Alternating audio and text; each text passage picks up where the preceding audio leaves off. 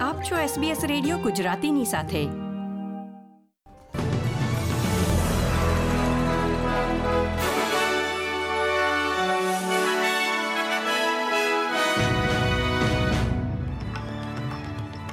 નમસ્કાર, દસમી જૂન બે હજાર બાવીસના મુખ્ય સમાચાર આપ સાંભળી રહ્યા છો વત્સલ પટેલ પાસેથી એસબીએસ ગુજરાતી પર.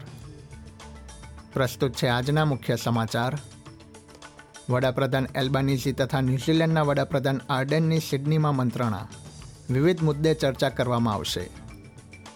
લોંગ વીકેન્ડ અગાઉ સિડની તથા મેલબર્નના એરપોર્ટ્સ પર પ્રવાસીઓનો ધસારો. મેલબર્નમાં એક જ દિવસમાં પંચાણું હજાર મુસાફરોનું અનુમાન. અને ન્યૂ સાઉથ વેલ્સમાં કોવિડના નવા પ્રકારના ચેપની સંખ્યા વધી.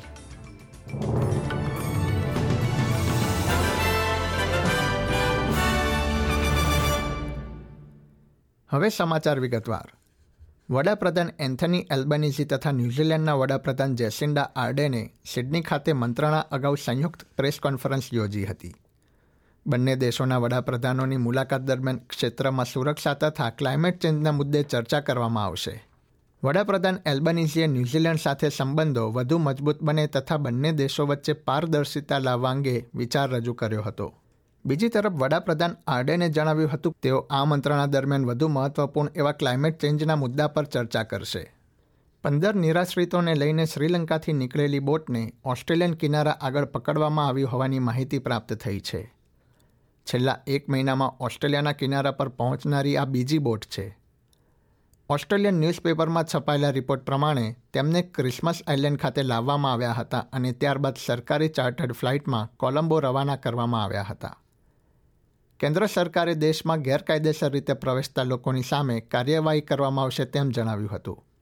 બીજી તરફ, કેન્દ્રીય વિરોધ પક્ષના નેતા પીટર ડટને નાઇન નેટવર્કને જણાવ્યું હતું કે સરકારની ઇમિગ્રેશન પોલિસીથી મિશ્ર સંદેશ પ્રાપ્ત થઈ રહ્યો છે. ક્વીન્સ બર્થડેના લોંગ વીકેન્ડ અગાઉ ઓસ્ટ્રેલિયાના એરપોર્ટ્સ પર પ્રવાસીઓનો ભારે ધસારો જોવા મળી રહ્યો છે. જેના કારણે અમુક ફ્લાઇટ્સ પર નિર્ધારિત સમય કરતાં મોડી હોવાની માહિતી મળી છે.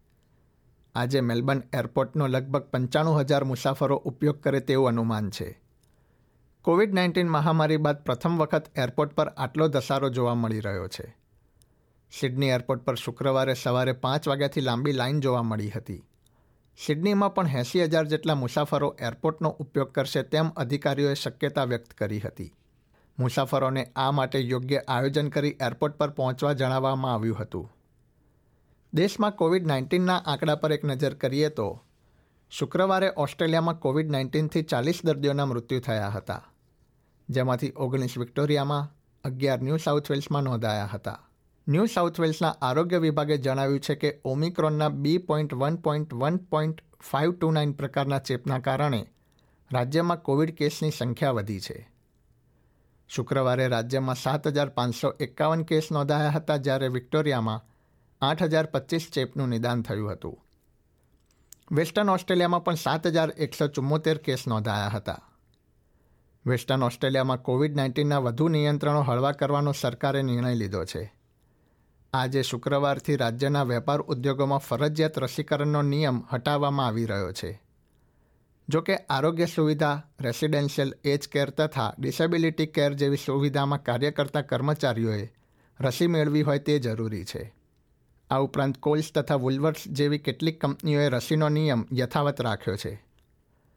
વેસ્ટર્ન ઓસ્ટ્રેલિયા ચેમ્બર ઓફ કોમર્સના મુખ્ય અર્થશાસ્ત્રી એરન મુરેએ જણાવ્યું હતું કે વેપાર ઉદ્યોગો તેમના કર્મચારી તથા ગ્રાહકોની સલામતી માટે નિયમ અમલમાં રાખી શકે છે.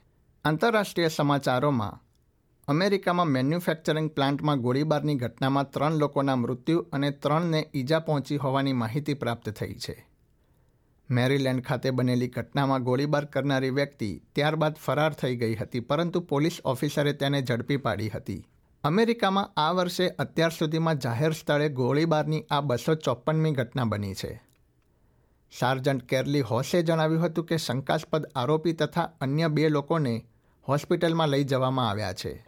રમતના સમાચારોમાં ઓસ્ટ્રેલિયાની સેમ કેરને ફૂટબોલનો પ્રતિષ્ઠિત એવોર્ડ આપવામાં આવ્યો છે. ઇંગ્લેન્ડના સાથી ખેલાડીઓ દ્વારા તેને women's player of the year માટે પસંદ કરવામાં આવી હતી. કેરને અગાઉથી જ ગોલ્ડન બૂટનું સન્માન પ્રાપ્ત થયેલું છે. તેને ફૂટબોલ રાઇટર્સ એસોસિએશન દ્વારા પ્લેયર ઓફ ધ યર માટે વોટ આપવામાં આવ્યો હતો. તે યુનાઇટેડ કિંગડમમાં આ પ્રકારનું સન્માન મેળવનારી પ્રથમ ખેલાડી બની છે.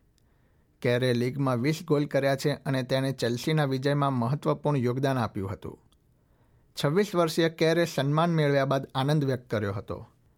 આ સાથે જ આજના સમાચાર સમાપ્ત થયા. આ પ્રકારની વધુ માહિતી મેળવવા માંગો છો?